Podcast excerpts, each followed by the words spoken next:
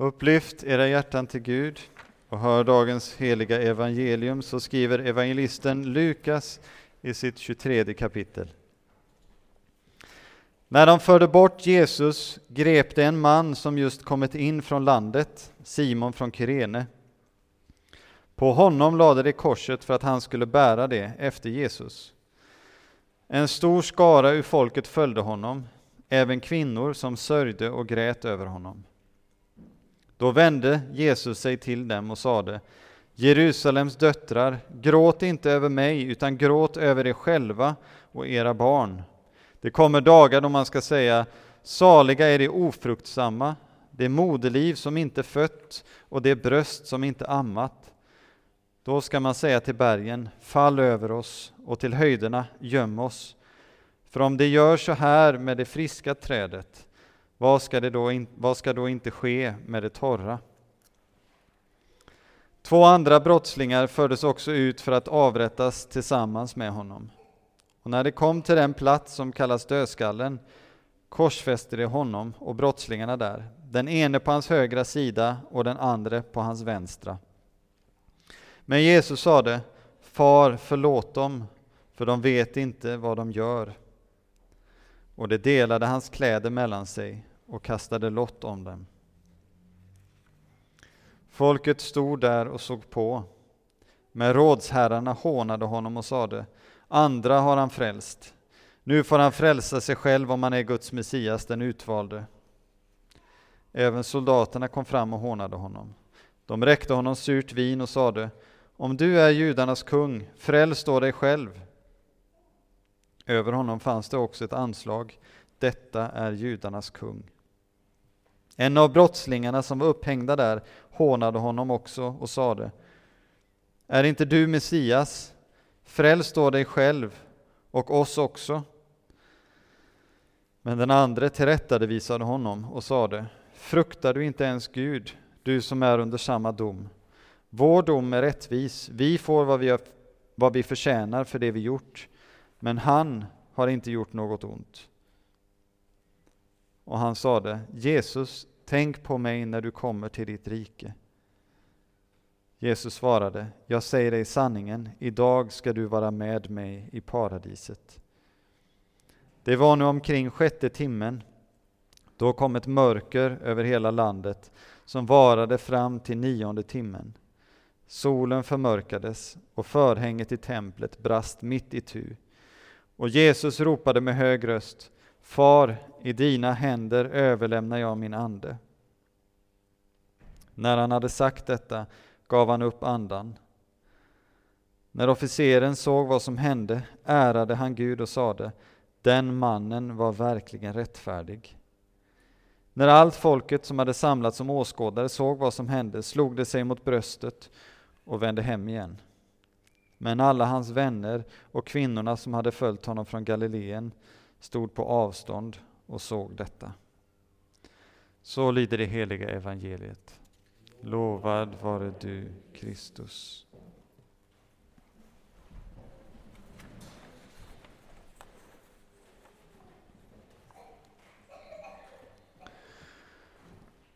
På vägen till Golgata möter Jesus tre olika reaktioner.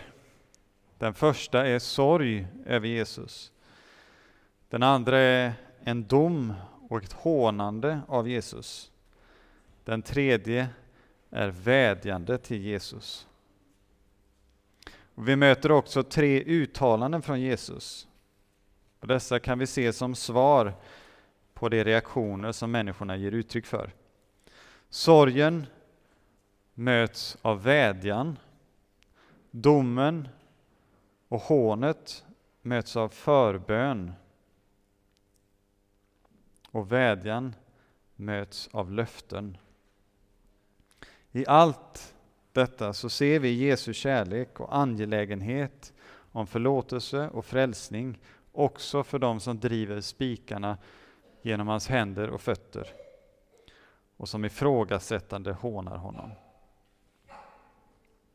Människornas reaktioner och Jesu reaktioner är det som vi ska uppehålla oss vid under predikan under rubrikerna. Det första, livlös sorg över Jesus. och den andra livsfarligt hån av Jesus. Och den tredje livgivande vädjan till Jesus. Först livlös sorg över Jesus. Trots att händelserna kring Jesus sista vecka upptar omkring en tredjedel av alla fyra evangelier, som totalt sett skildrar vad som i huvudsak utspelar sig under tre år, så är det ändå många gånger väldigt kortfattade beskrivningar. Hos Markus och Johannes får vi veta att Jesus blivit pryglad eller gisslad innan han fördes bort för att korsfästas. Det nämns nästan bara i förbigående, medan fokus ligger på korsfästelsen. Men prygling var ett ohyggligt straff i sig självt. Det finns, eller fanns, tre olika varianter. Och vi vet inte med säkerhet vilken eh, variant Jesus blev utsatt för. Eventuellt var han med om två pryglingar till och med. Allra minst så verkar han ha varit utsatt för den näst värsta varianten, även om den också var brutal. Sen är det nog så att soldaterna i praktiken kanske inte var så där jättenoga med att upprätthålla skillnaderna mellan de olika, utan kanske snarare tog i lite i överkant även när det var den näst värsta. Och tittar vi på hela bilden i alla fyra evangelier så verkar Jesus vara i väldigt dåligt skick efter pryglingen. Så förmodligen utsattes han nog för någonting som åtminstone drog åt den värsta sorten. Medan man annars valde en mer vanlig piska för den näst värsta sorten, så för den värsta sortens prygning så använde man en piska med ben eller metallbitar i som var tänkta att haka fast och riva med sig vad ni själva förstår följer med och riva upp stora sår. Och denna form användes ofta för sådana som redan var dödsdömda. Många gånger så dog man redan vid, den här, vid det här straffet innan man hade hunnit korsfästas. Och då korsfästes man helt enkelt den döda kroppen. För det var ändå en förnedring i sig. Alldeles oavsett så är Jesus i så dåligt skick att han inte klarade av att bära korset hela vägen, utan Simon från Kyrene fick bära det åt honom delar av vägen. Och vi får också reda på av Markus att Pilatus blev förvånad över att Jesus hade dött så snabbt. Så kanske hade han beordrat en mildare prygling än vad Jesus faktiskt sedan fick. Så det är därför troligt att Jesus gick blodig och nästan halvdöd genom gatorna i Jerusalem och att det är en sådan Jesus som kvinnorna ser vandra ut ur staden mot korset. Och säkert fanns där bland de här kvinnorna sådana som han hade hjälpt på olika sätt, som han hade botat från någon sjukdom eller som hade fått sina synder förlåtna. Alldeles säkert så hade de hört honom undervisa och känt igen att detta var från Gud, att han talade med auktoritet och inte som de skriftlärde. Och i samband med Jesu intåg så hör vi orden från Sakarja 9.9. Fröjda dig stort, dotter Sion, jubla, dotter Jerusalem. Se, din kung kommer till dig, rättfärdig och segerrik är han. Han kommer ödmjuk, ridande på en åsna, en åsninnas föl. Det var nu mindre än en vecka sedan. Men nu framstår han inte som segerrik och rättfärdig. Här leds han istället bort som en brottsling. Och då har vi orden från Sakarja igen, fast tre kapitel längre fram. Över Davids hus och över Jerusalems invånare ska jag utgjuta nådens och bönens ande, så att det ser upp till mig som det har genomborrat. Det ska sörja över honom som man sörjer ende sonen, och det ska gråta bittert över honom som han gråter över sin förstfödde. Ännu så är han inte genomborrad, men de vet vart han är på väg och vad som ska hända med honom. Men de vet inte vad som ska hända med dem själva. De ser Jesus dömd som en brottsling och förd bort för att avrättas på korset. Och deras reaktion blir att tycka synd om honom och gråta över honom. Men Jesu reaktion är kanske inte helt väntad och kan tyckas också lite okänslig. Men den är en vädjan om omvändelse och att söka förlåtelse medan det finns tid.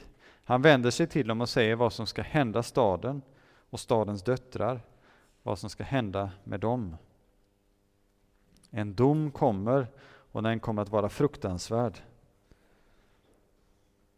Flera gånger tidigare i Lukas har det används som en omskrivning för Gud. Om det gör så med det friska trädet, om det gör så med det friska trädet. Det här har som sagt flera gånger använts som en omskrivning av Gud och det är förmodligen det det handlar om här också. Det är Guds dom som kommer att falla över Jerusalem. Så Jesus säger till dem, gråt inte över mig utan över er själva. På detta sätt så är deras tårar slösade på Jesus. För det är inte tårar över deras ledares synder som sänt Jesus att korsfästas. Inte tårar över folkskarorna som krävt hans död. Inte tårar över folket som har förkastat Messias. Och inte tårar över sig själva. Den dömda staden Jerusalems döttrar. Torra och livlösa grenar. De är döda och vet det inte. Livlösa men förstår det inte. Så att istället för att gråta över Jesus, det friska trädet, borde de, som är de torra och livlösa grenarna, ha gjort som Daniel, som ställde sig med sitt folk och bad om förlåtelse. O Herre, du store och fruktade Gud, du som håller fast vid förbundet och nåden mot dem som älskar dig och håller dina bud. Vi har syndat och varit upproriska. Vi har vänt oss bort från dina bud och föreskrifter. Vi har inte lyssnat på dina tjänare profeterna som talade i ditt namn till våra kungar, furstar och fäder och till allt folket i landet. På grund av våra synder och våra fäders missgärningar blir Jerusalem och ditt folk hånade av alla som bor omkring oss. Hör nu du, vår Gud, din tjänares bön och åkallan och låt ditt ansikte lysa över din ödelagda helgedom för Herrens skull. Min Gud, vänd ditt öra hit och hör. Öppna dina ögon och se vilken förödelse som har drabbat oss. Och se till staden som är uppkallad efter ditt namn. För det är inte på grund av vår rättfärdighet som vi kommer inför dig med våra böner. O Herre, hör. Herre, förlåt. Herre, lyssna och utför ditt verk utan att dröja. Det är för din egen skull, min Gud, för din stad och ditt folk är uppkallade efter ditt namn. Från Daniel 9. Domen hade ännu inte drabbat dem så som var fallet för Daniel, men den var på väg. Och när den kommer så vänds allt på ända. Medan det normalt var en stor välsignelse att få barn så kallas nu de barnlösa för välsignade. Många av er och många runt om i Europa har sett bilder från Ukraina, sett bilder på familjer som flyr, barn som flyr och även barn som har fallit offer för artillerield och bomber. Många av er har säkert också sett er själva i dem och känt en särskild oro och försökt föreställa er hur det skulle vara att förklara för barnen vad som händer i en sådan situation. Hur det skulle vara att i desperation försöka ta sig själv och sina barn någon annanstans. Någon annanstans där sirener inte längre ljuder, där explosioner inte längre hörs, där fönsterrutor inte längre krossade flyger in i bostaden och där husfasader inte faller ner som sidorna på ett sandslott. Där människor inte ligger sprängda eller ihjälskjutna på gatorna. Det är inte så svårt att förstå Jesu ord om att den barnlöse är välsignad, som i alla fall slipper oron över vad som ska hända dem, eller fasan när något händer dem. Men här har vi fred. Här hör vi endast sirenernas larm första måndagen varje kvartal klockan 15 En signal som med sin punktlighet mer får oss att tänka på avsaknaden av hot än att den väcker vår beredskap. Är vi välsignade? Eller är det bara så att Gud ännu dröjer med sin dom? Finns det en skara bland Sveriges folk som ber så som Daniel gör? Inte bara ondgör sig över människors orättfärdighet och synder och vad som händer i vårt samhälle, utan ställer sig med sitt folk och ber om förlåtelse. Vi har syndat. Vi har syndat, inte de. Vi har syndat. Har vi en beredskap, en andlig beredskap? Har vi ett fast hopp som varken skjutvapen eller bomber kan rubba? Eller har vi anledning att, som Jesus säger till Jerusalems döttrar, gråta över oss själva, över våra barn, över vår stad, vårt land, vårt folk? Ett folk som inte längre känner Gud, utan som istället utan rädsla öppet hånar Gud och hans bud som underhållning i politiska beslut och till och med i allt fler kyrkor. Och då kommer vi till nästa reaktion Jesus möter. Soldaternas, rådsherrarnas och den ene rövarens hån. Livsfarligt hån av Jesus.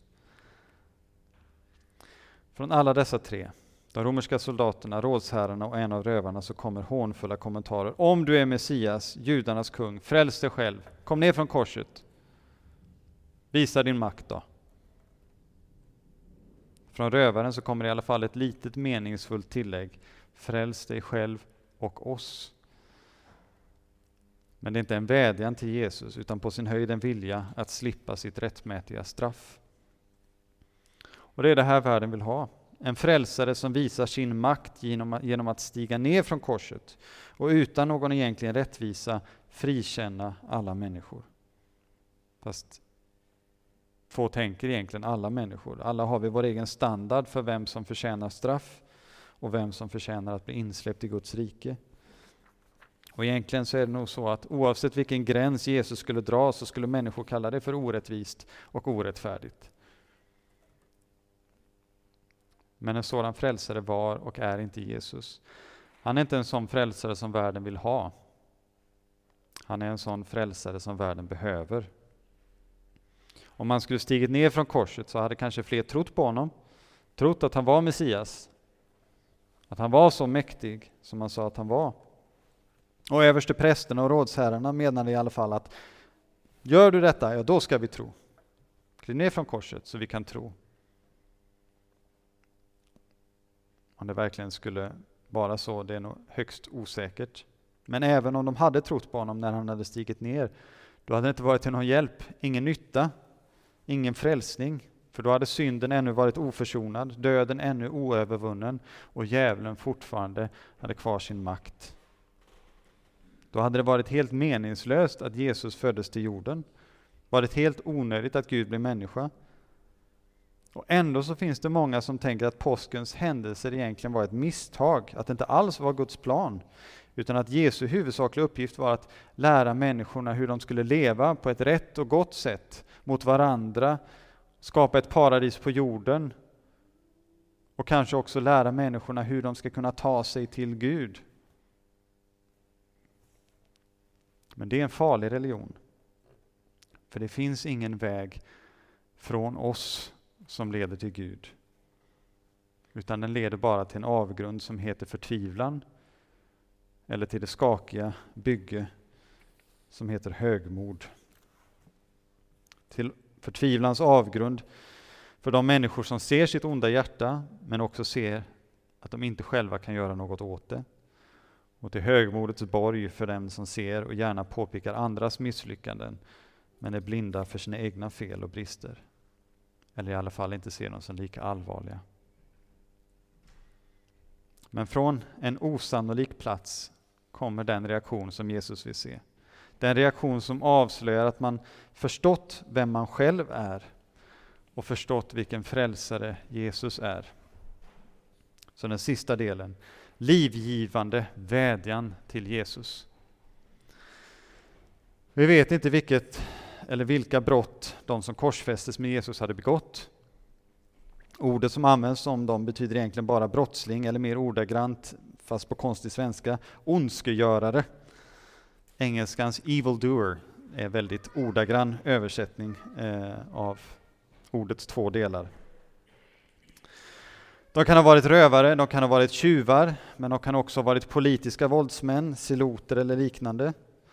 För korsfästelsestraffet var inte endast reserverat för de som var de grövsta av brottslingar, utan hade mer att göra med var i den sociala hierarkin man stod, var på den sociala trappan man stod. Fanns man långt ner på stegen så kunde man korsfästas även för mindre brott. Men eftersom de vanligen benämns som rövare, och även om det står brottslingar i den nya översättningen, så kommer jag kalla dem rövare nu. Det är egentligen bara Lukas som gör den här skillnaden mellan de två rövarnas reaktion på Jesus. Alla evangelister nämner dem, och både Matteus och Markus eh, säger att de båda hånade Jesus. Vi kan inte säga med säkerhet hur detta hänger ihop, men vi har inga skäl att avfärda något av påståendena, eller båda påståenden som osanna. Och inte heller dra slutsatser att vi inte kan lita på evangelierna, utan författarna har olika saker som de vill fokusera på och utlämnar därför ibland saker som de inte tänker är lika relevanta i sammanhanget och tar med sånt som bidrar till det de vill få fram, det de vill säga. Men jag vill ändå peka på en möjlig lösning, en förklaring som kan kasta ljus över hur det går att förena de här båda påståendena, att de kan vara sanna. Jag säger inte att det nödvändigtvis är så här, men jag tänker att det är en, en rimlig förståelse. Lukas redogör för hur dessa tre olika grupper, grupper hånar Jesus. Alltså översteprästerna, rådsherrarna och den ene rövaren i alla fall och säger att han ska bevisa sin makt genom att stiga ner från korset om han nu verkligen är Messias. Men alldeles innan så har vi mött Jesu reaktion över vad människorna gjorde med honom när de spikade fast honom på korset. Eh, och förmodligen så kom inte de hånfulla kommentarerna först när han var där uppe på korset, utan säkert så pågick det här. I varje del så har vi människornas, alltså varje del av predikan, så har vi människornas reaktion och Jesu reaktion. Men här sparar jag den andra delens reaktion till nu. Han möter deras agerande med den bön de själva borde ha bett. Far, förlåt dem, för de vet inte vad de gör. Här praktiserar han det han själv har undervisat lärjungarna om, förmodligen inte bara en gång utan många gånger att älska sina fiender och be för dem som förföljer honom.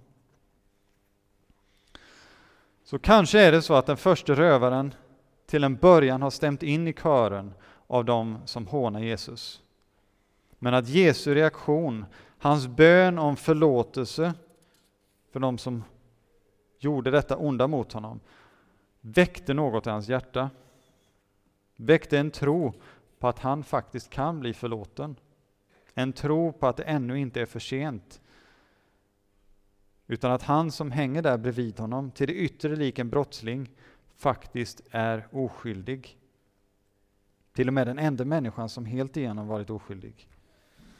Att han faktiskt har makten att förlåta och öppna porten till himmelriket också för honom. Och då har även väckt en längtan efter att få ta emot allt detta. Hans bekännelse är inte utförlig och inte heller hans bön när han först vänder sig till den andra rövaren och sedan säger till Jesus Fruktar inte du ens Gud, du som är under samma dom? Vår dom är rättvis. Vi får vad vi förtjänar för det vi gjort. Men han har inte gjort något ont. Och han sade Jesus, tänk på mig när du kommer till ditt rike. Detta är, om jag förstått det rätt, den enda gången i Bibeln som någon faktiskt tilltalar Jesus med bara det namnet. Som tilltalar och säger bara Jesus. Här har vi en insikt om sin egen och andras skuld. Här har vi en insikt om att Jesus är utan synd och att himmelriket tillhör honom. Och här har vi en vädjan till Jesus om en så enkel sak som att han ska bli ihågkommen av Jesus. En så enkel bekännelse och en så enkel bön. Men Jesu reaktion på denna, hans tredje reaktion i vår text, är allt annat än enkel. Jag säger dig sanningen, idag ska du vara med mig i paradiset. Det finns ingen tid för rövaren att göra sig värdig någonting. Det finns ingen tid att göra färdig frälsningen med goda gärningar. En frälsning som Jesus då bara skulle ha möjliggjort genom sin död och uppståndelse, men som sedan kräver kärleksgärningar för att fullbordas. Här har vi istället frälsningens enkla hemlighet. Insikt om min skuld, insikt om vem som tagit på sig den skulden och en vädjan till Jesus om att det han gjort ska gälla också mig.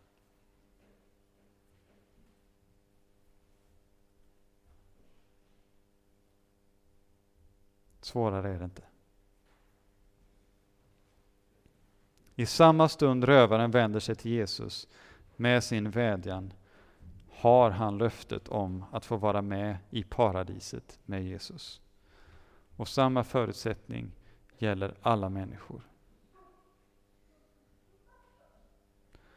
Det var en frälsare som Jesus, som rövaren såg att han och hela världen behövde.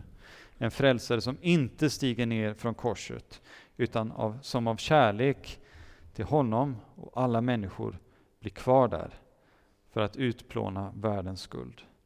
En frälsare som inte hämnas, utan förlåter sina fiender. Gud bevisar sin kärlek till oss genom att Kristus dog för oss medan vi ännu var syndare. När vi nu har förklarats rättfärdiga genom hans blod, hur mycket mer ska vi då inte bli frälsta från vredesdomen?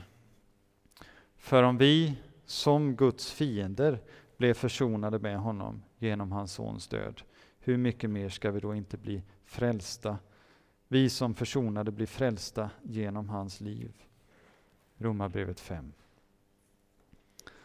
När vi så som rövaren gråter över oss själva och vänder oss till Jesus går vi fria från vredesdomen. Vi kanske får uppleva Guds dom över orättfärdigheten här i världen. Men den kan ytterst sett inte skada oss. För vi har en rätt beredskap. Vi har frid med Gud genom korset.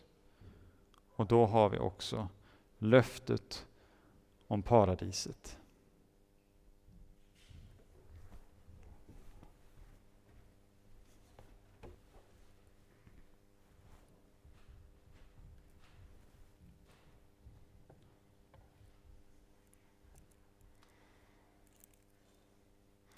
Se korsets trä på vilket världens frälsare har blivit fästad. Låt oss tillbedja.